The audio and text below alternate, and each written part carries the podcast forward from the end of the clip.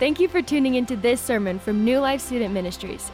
Our goal is to inspire, equip, and support our students and families with biblically rich and God centered teaching. These messages are meant to be supplemental and not substitutional for our weekly gathering. We hope this sermon is a blessing to you and your spiritual walk. We're going to close up this book this evening, and I'm going to I'm going to go ahead and address one of arguably the uh, one of the most popular New Testament texts or verses that you hear quoted, probably more than John 3:16. We see this verse on mugs. People post it on social media. They sew it into pillows. You'll find it on Pinterest. I don't know. But we hear these words all the time. Philippians 4, 6 through 7. Be anxious for nothing, but in everything. In prayer and supplication with thanksgiving, let your requests be made known to God. And the peace of God, which passes all understanding will guard your hearts and minds in Christ Jesus. People love to quote this verse because this is a great verse to quote when people are fearful and when people are afraid. And this is a really easy verse to quote, but not necessarily an easy one to actually listen to and practice. But one thing that I, I want to lean into a little more tonight that we never quote is verses four and five. And verses four and five kind of set the precedent for verses 6, and 7. So, can we go ahead and put up Philippians chapter 4, starting in verse 4? Here, brothers and sisters, the word of the Lord says this Rejoice, everyone say, rejoice. rejoice. Rejoice in the Lord always. I will say it again, rejoice. Let your gentleness be evident to all. The Lord is near. Do not be anxious about anything, but in every situation, by prayer and petition, with thanksgiving, present your requests to God. And the peace of God, which transcends all understanding, will guard your hearts and your minds in Christ Jesus. Brothers and sisters, this is the word of the Lord, to which all God's people said. Let's pray. Lord, we love you.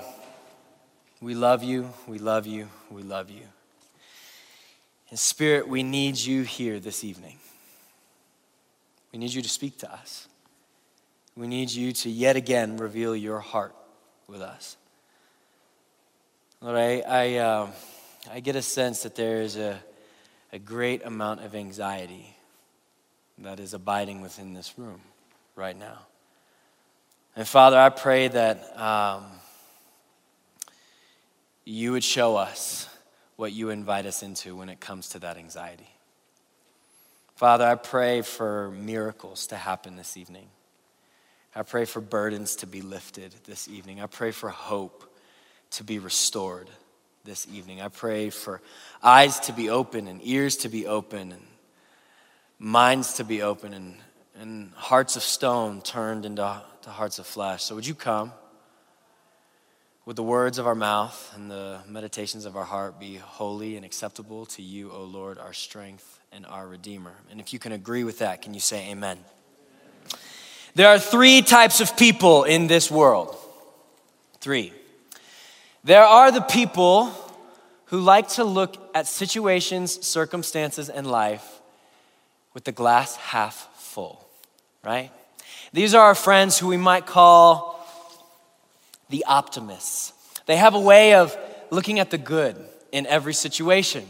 They have a way of putting a positive twist on every situation. The second type of people in this world are people who just look at the glass as it is, right? Are realists. They don't they might not see the worst in the situation, they might not see the best in the situation. They just look at the situation for the way that it is. And then there are people in this world that take the glass, throw it on the ground, see it broken, and are just depressing to be around, right? The pessimists. I know we have a few of you in here, right? Like, like just, just the world is awful. And they wake up going, everything is terrible. There's nothing good in the world. My question to you is do you, have you ever had a friend who is in category number one? They're optimistic they like to look at, like, like they're, your, they're, they're like, everything is beautiful in life no matter what. They will find the good in every single situation. These people are frustrating for two reasons. One, because they're just irritating to be around. They're like, Isn't that beautiful? You're like, Shut up. Right? Like, like they're just irritating to be around, but it, they're irritating to be around because, in many ways, we're jealous of people like this. We wish we could be people like this. Like, I, I kind of sit in category number two and I lean to category number three. I like to look at the world the way that it is and then sometimes be really depressing, right? Like, like that's just the way that I view the world. But my very best bud from childhood, who's now my brother in law, he loves to look at the world like it's all good all good. And I, the perfect example of this is when we graduated high school, we were living out in Texas. Both of us were broke as could be. We were trying to sell roofs, terrible at it, okay? We had a family friend come to us and try to sell us this pyramid scheme of a phone plan called Solavei. Okay? Now this, this phone plan was, was a deal where they, they said, here's what you'll do. If you, you can leave your phone plan and you can buy this phone plan. And then what can happen is if you get people to uh, upgrade to this phone plan, then they will start paying their bill and some of their bill will pay your bill. And as they get people to, to sign up under them, then your bill will be completely paid for and you won't have a cell phone bill. And then you'll start making money off them paying their phone bill. Classic pyramid scheme.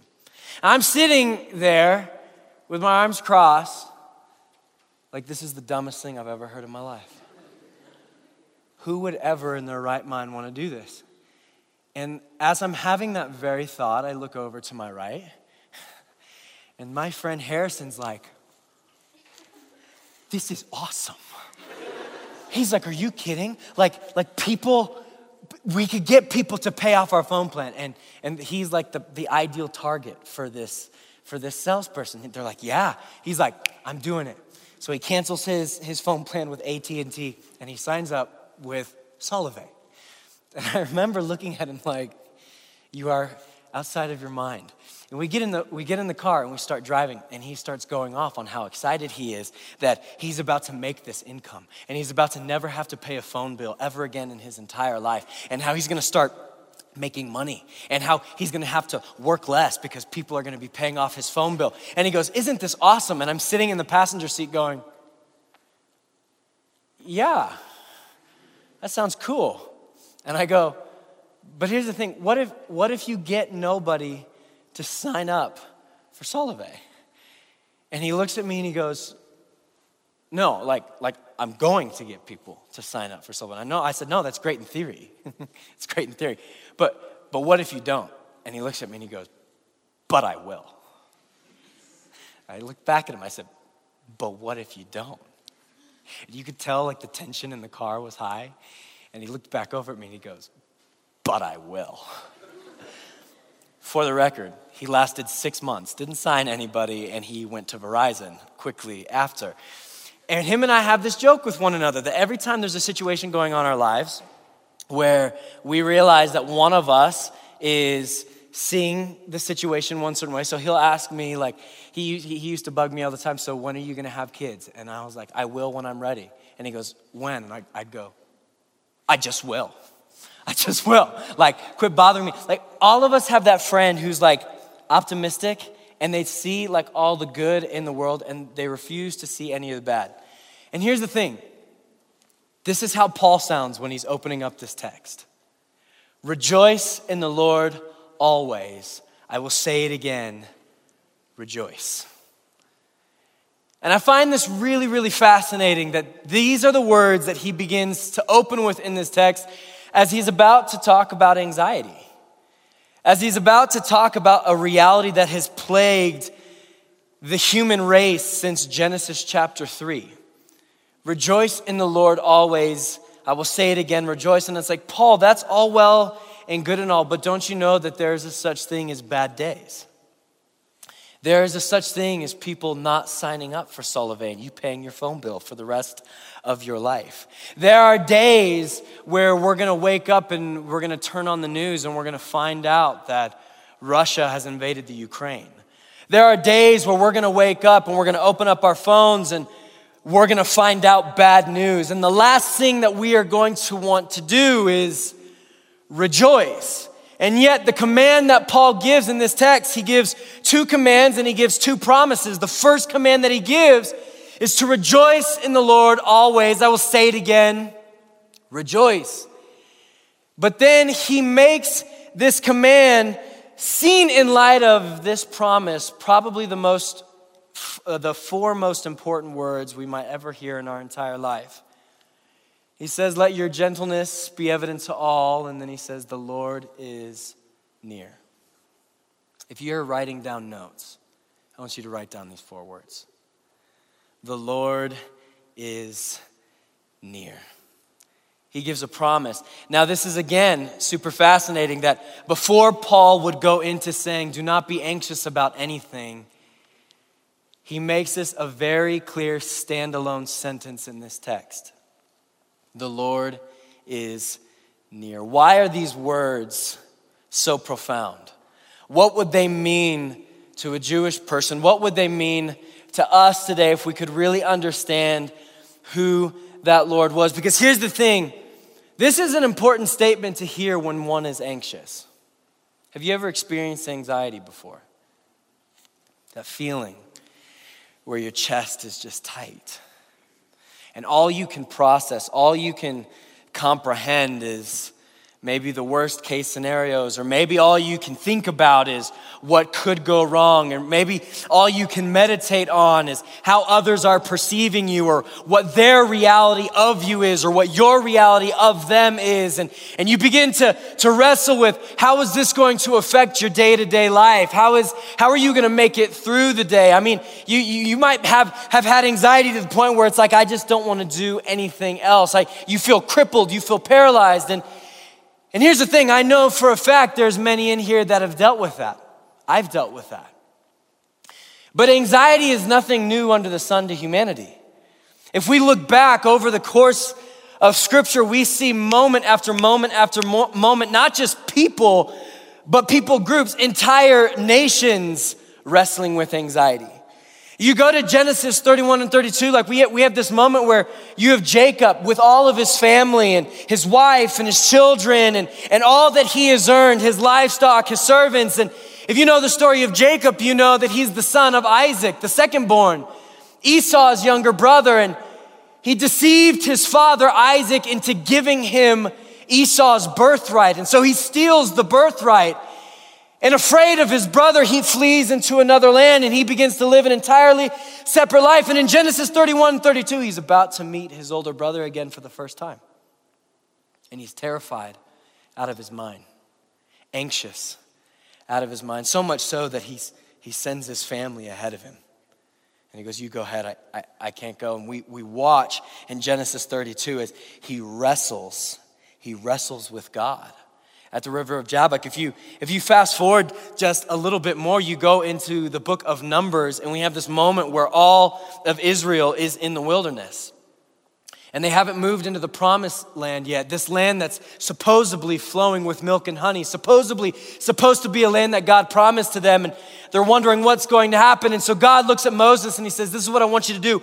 I want you to take 12 men from each tribe of Israel, and I want you to send 12 men to scout out the land and have them go look at the land and see if what I have told you is actually, actually true and have them come back and give a report. And so 12 men go into the land and the 12 come back and all 12 say, yes, this land is flowing with milk and honey. Like everything God said was true, but 10 of them go, but it's not possible. There are the Canaanites and the Amalekites and the Amorites and the Jebusites, all of them in the land, giants in the land. This land cannot be ours. And they, they take this anxiety that they find in the land, they bring it back, and they give it to the nation of Israel, and everybody begins to cry out. And they begin to weep and begin to make statements like it would be better if we would have just stayed in Egypt and died in Egypt. And you fast forward in scripture, we have a moment where Israel's facing off with the Philistines. 1 Samuel 17. And this giant walks out from the Philistine army. It's named Goliath. And he says, Who is your God? Send one of your warriors to fight me, and we will go ahead and just make this simple. Whoever loses, the other shall submit to their nation. And the entire nation of Israel, in their anxiety and in their fear, hide, including Saul, a man appointed by God to lead this nation.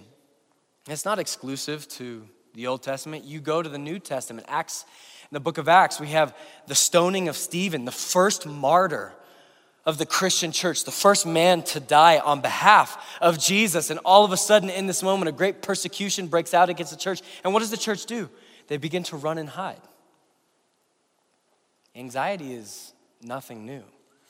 And this is what I love about this text. Paul is not saying that to follow Jesus means you won't deal with anxiety. That's a lie. He goes, no, no, no. What this text is going after is that there's something that the people of God specifically do when they are anxious. But more than that, there's something that the people of God understand when they are anxious.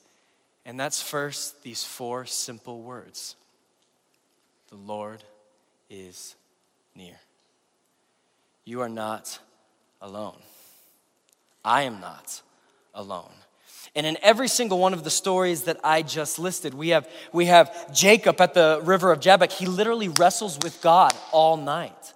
All night, God touches his hip, makes him lame for the rest of his life, and he gives Jacob a new name. He changes his name from Jacob to Israel, says, You are one who has wrestled with God.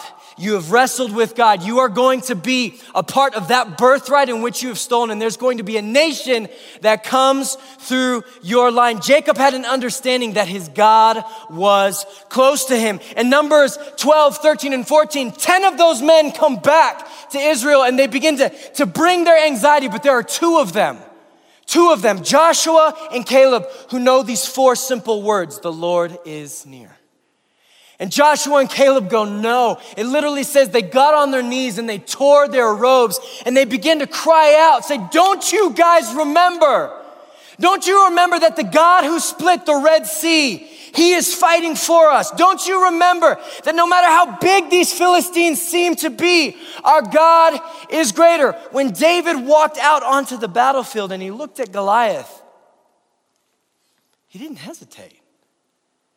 Like he looked at him and he goes, Who's this uncircumcised dude? You can laugh. Circumcision is a funny word. Like, like who, who's this guy who's blaspheming the name of God? Who, who is it? He's like, who, who's going to fight this guy? And his brothers are like, shut your mouth. And he goes, no, I'll fight him. I'm like, don't you understand? Like, the, like, like, like I've slapped a lion in the face. I've kicked a bear like between his legs. like, I'll take him. I'll take him. And he goes to King Saul and he's like, let me, let me fight this guy. And he begins to run towards the battlefield and he goes, You come against me with sword, spear, and javelin, but I come against you in the name of the Lord God of Israel. He goes, Don't, don't you understand who my God is? Go to Acts chapter 5. The apostles preaching the gospel of Jesus. Sanhedrin pulls them before him and says, You got to shut your mouths about this guy named Jesus. And they go, No. So they're like, all right, we're going to beat the mess out of you. They beat the mess out of them. And you know what the apostles' response is? They walk away rejoicing that they were counted worthy to suffer for the name of Jesus Christ. Acts chapter 16, you have Paul and Silas in prison. Paul and Silas in prison, and you know what their response is to being put into prison? They begin to worship. They begin to worship, and the prison walls begin to shake, and their chains fall off there's something about accepting these four words that completely suffocate the reality of anxiety in our lives. The Lord is near. You realize what Paul is saying here. He's saying, he's saying you're, you're not alone. The God of the universe, the Alpha and the Omega, He is predetermined to not leave you alone. This is the same Lord that, as I said before, delivered Israel out of Egypt, out of slavery. This is the same Lord who parted the Red Sea. This is the same Lord who gave them manna from heaven every single day for 40 years. This is the same Lord that shattered the walls of Jericho without having Israel having to lift a single sword. This is the exact same Lord who walked on water. This is the exact same Lord who commands the wind and the waves. This is the same Lord who rebuked disease, demons, and death. This is the same Lord who conquered death, hell, and the grave. This Lord is near to you and to me. And scripture tells us that he's a, he's a God who cares about us. The apostle Peter echoes this in 1 Peter 5 7. He says, Cast all your anxiety on the Lord. Why? Because he cares for you. He cares for you. So, the question that we're then posed with, where we see him say, Rejoice in the Lord always. Again, I say, Rejoice. Let your gentleness be evident to all. The Lord is near. Then he proceeds to say, Do not be anxious about anything. Do not be anxious about anything.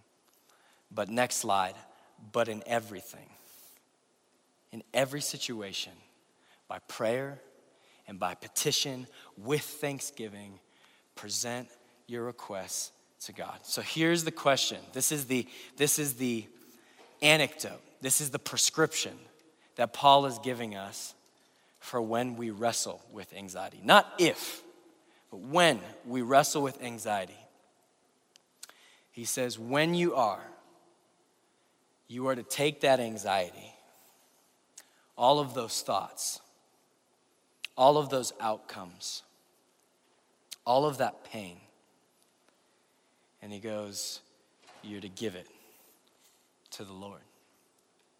So the question is, how are, we, how are we to give it to the Lord? And he gives us three very simple practices. He says, pray, petition, and thank the Lord pray, petition, thank the Lord. Three simple things. But here's, here's, here's what these three things do they take what is internal and they make it external. Are you with me?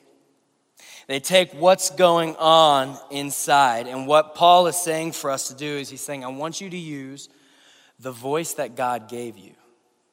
I want you to use the voice that God gave you, and I want you to vocalize all of those anxieties that are spinning around your mind that are making your chest tight.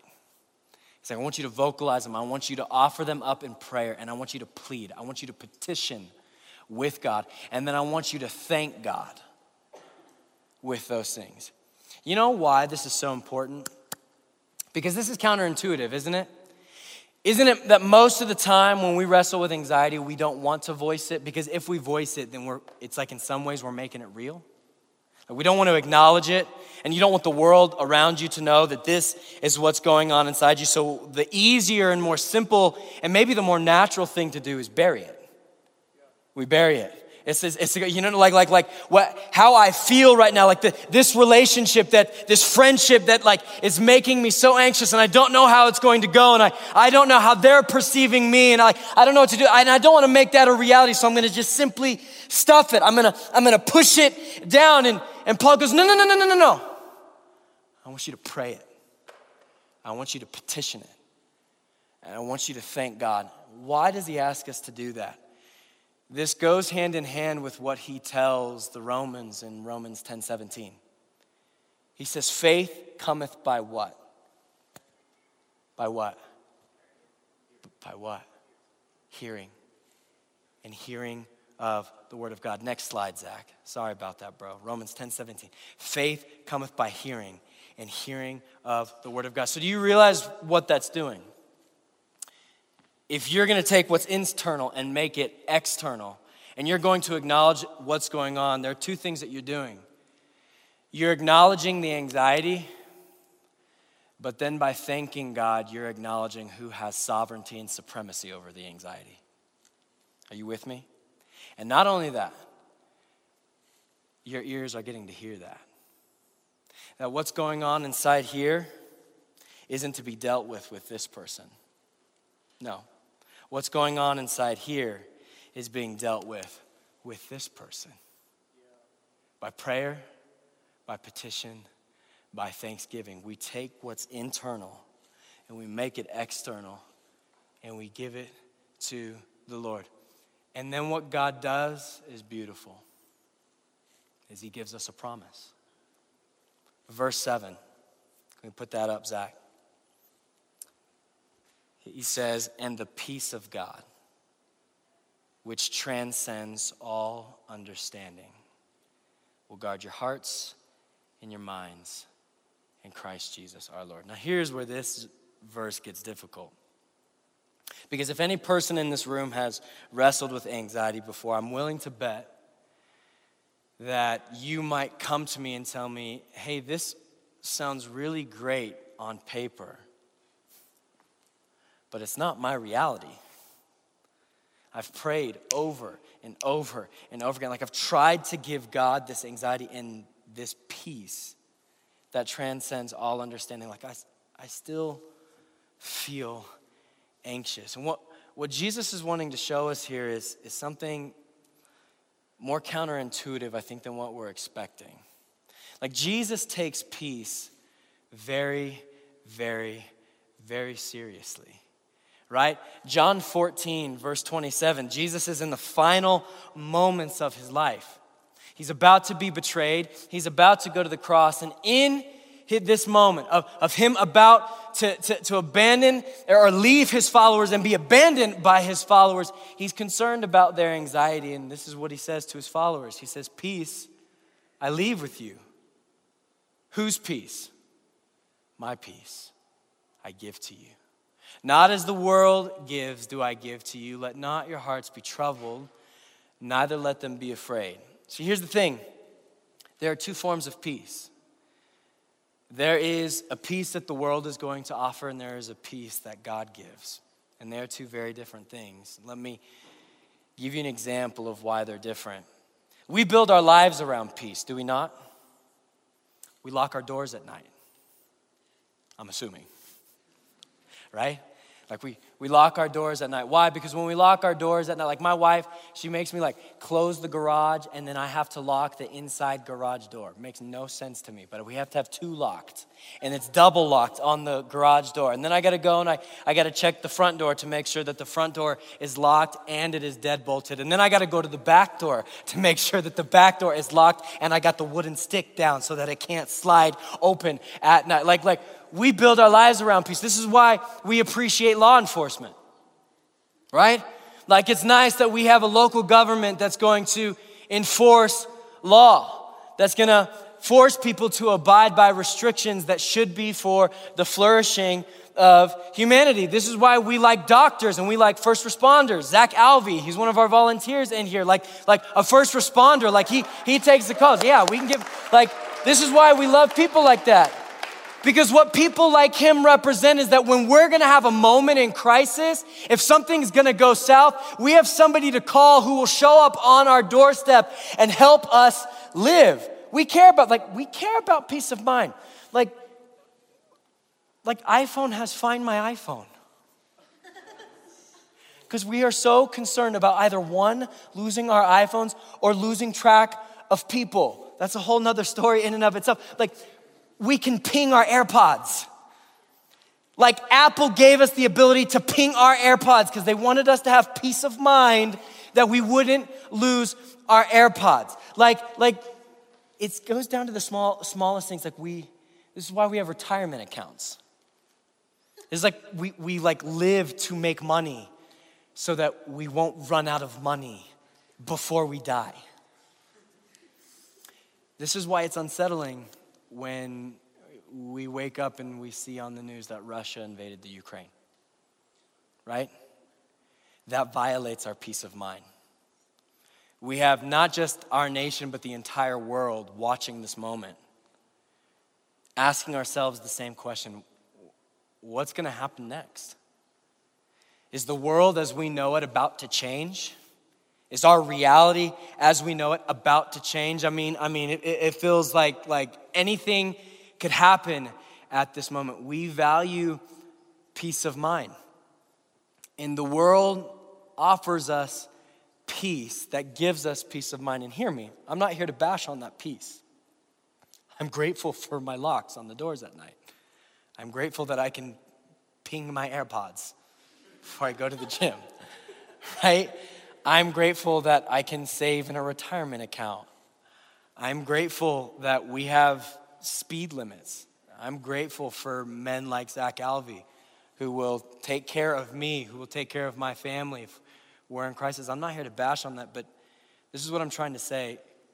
Jesus is saying that's not the peace he's trying to offer us. And there's a, one reason, one primary reason why that's not the peace that he wants to offer us, because all of those forms of peace, all of those forms of peace of mind can be taken in a moment. A circumstance simply has to change for that peace to leave you. A lock on your door can be all well and good until you have somebody break down the door, right? Like, like being able to ping your AirPods is great unless they die. You better hope you can find them, right? Like, like all was well in the world until something happens that violates our sense of peace. And what Jesus is getting after here is he's saying, I'm not, I'm not here to give you that kind of peace. That kind of peace is going to be snatched out of your hands in a moment's notice. That kind of peace won't last. That kind of peace isn't going to hold you for very long. You see, that type of peace, the world's type of peace, it's, it's rooted in circumstances. And what Jesus is saying is like, I want to give you a type of peace that's rooted in myself. He's like, I want to give you a type of peace that can allow you to wake up and live your life and see a cross on your horizon and know that you're going to be okay. Why? Because the Lord is near. Are you with me? Can I get the worship team to go ahead and come back up? I wanted to give a little bit extra time in response this evening. Will you stand with me?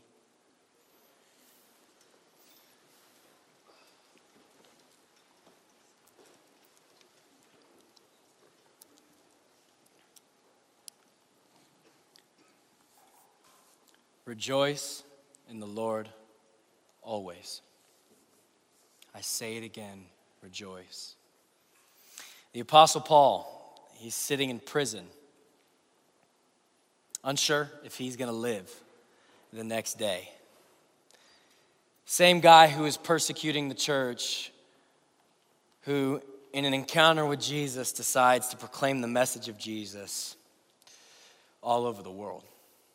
Same guy who would be taken into a town and stoned to death dragged outside of the town, left, and he gets back up and he walks back into the town to preach the message of Jesus. The same guy who would get shipwrecked a couple times, who would be bitten by a snake. And he's saying these words Rejoice in the Lord always. I say it again, rejoice. Why can he say that? Four simple words The Lord is near. Can you bow your head?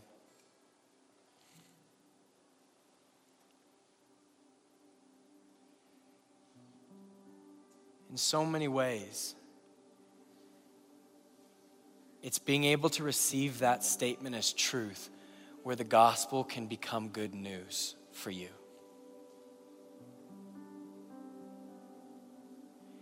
Our gospel is not good news if we have a distant God.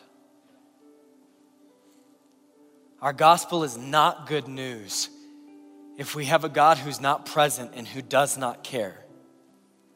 Paul is not interested in that type of gospel. If that was true, Paul would not have said, to live is Christ and to die is gain.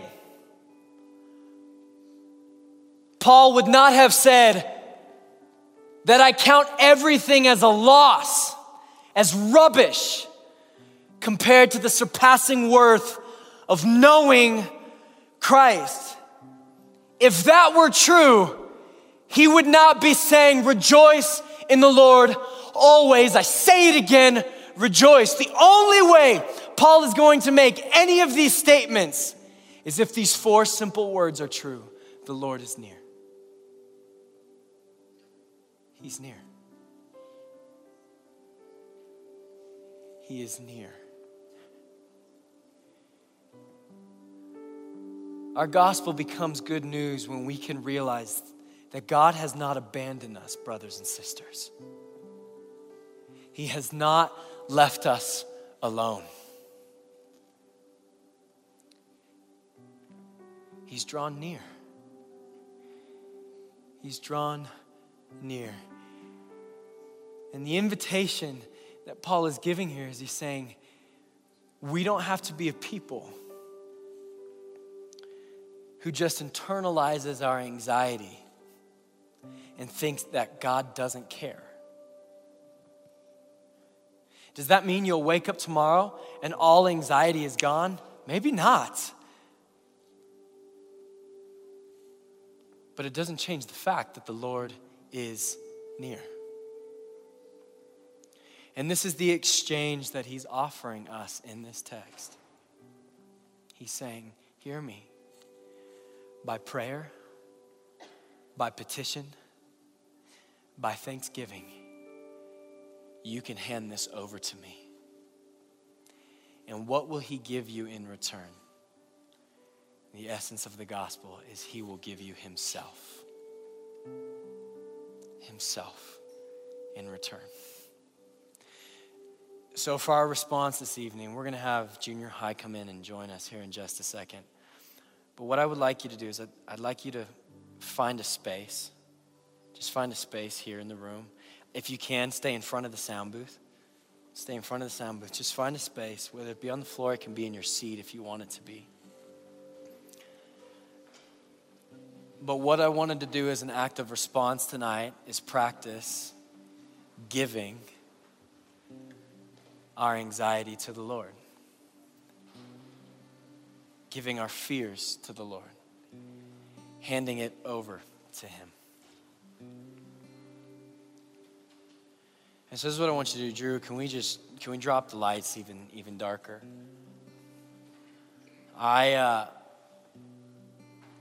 I want you to hear these four words. Hear these four words with with fresh eyes, with fresh ears. Four words the Lord is near. The Lord is near.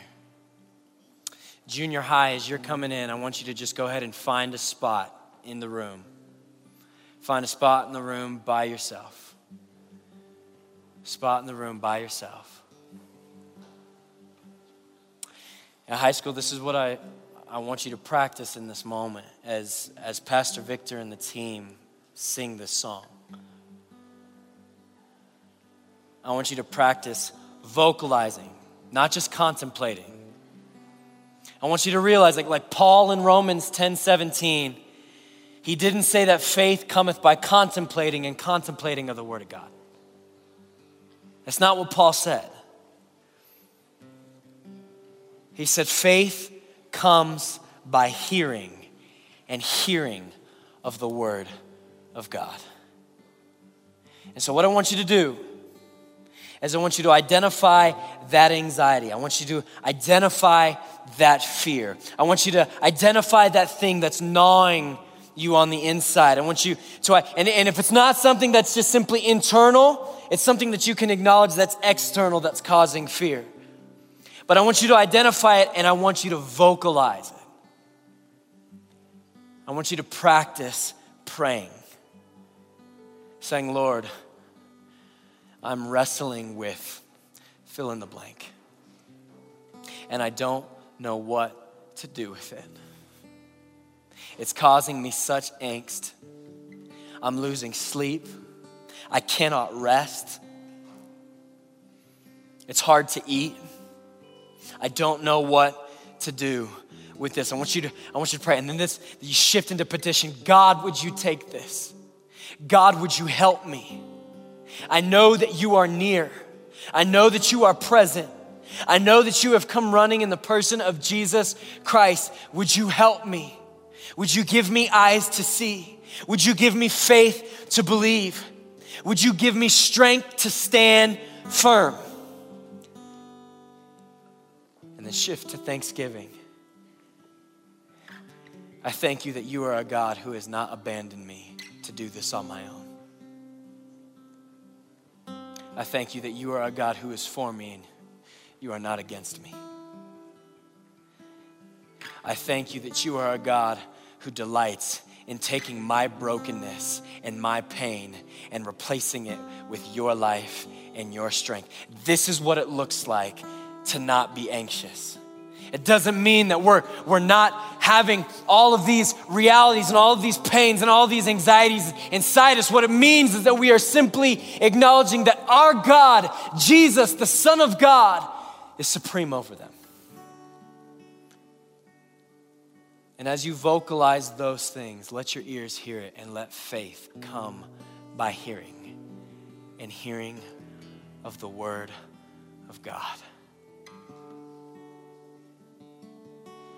Give it to Him. Relinquish it to Him. And hear these four words yet again The Lord is near.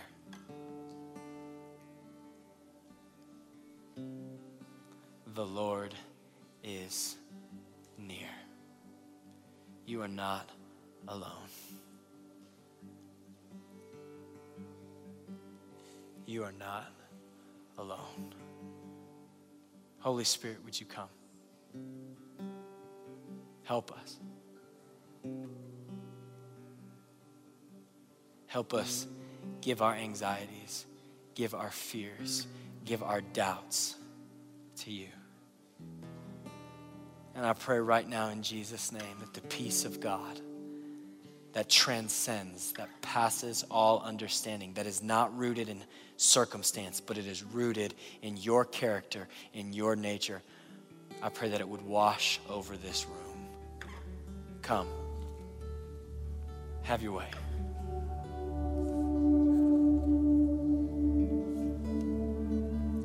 Thanks again for listening to this message from New Life Student Ministries. If you want to keep up with what's happening with us, follow us on Instagram and Facebook at NL Student Ministries.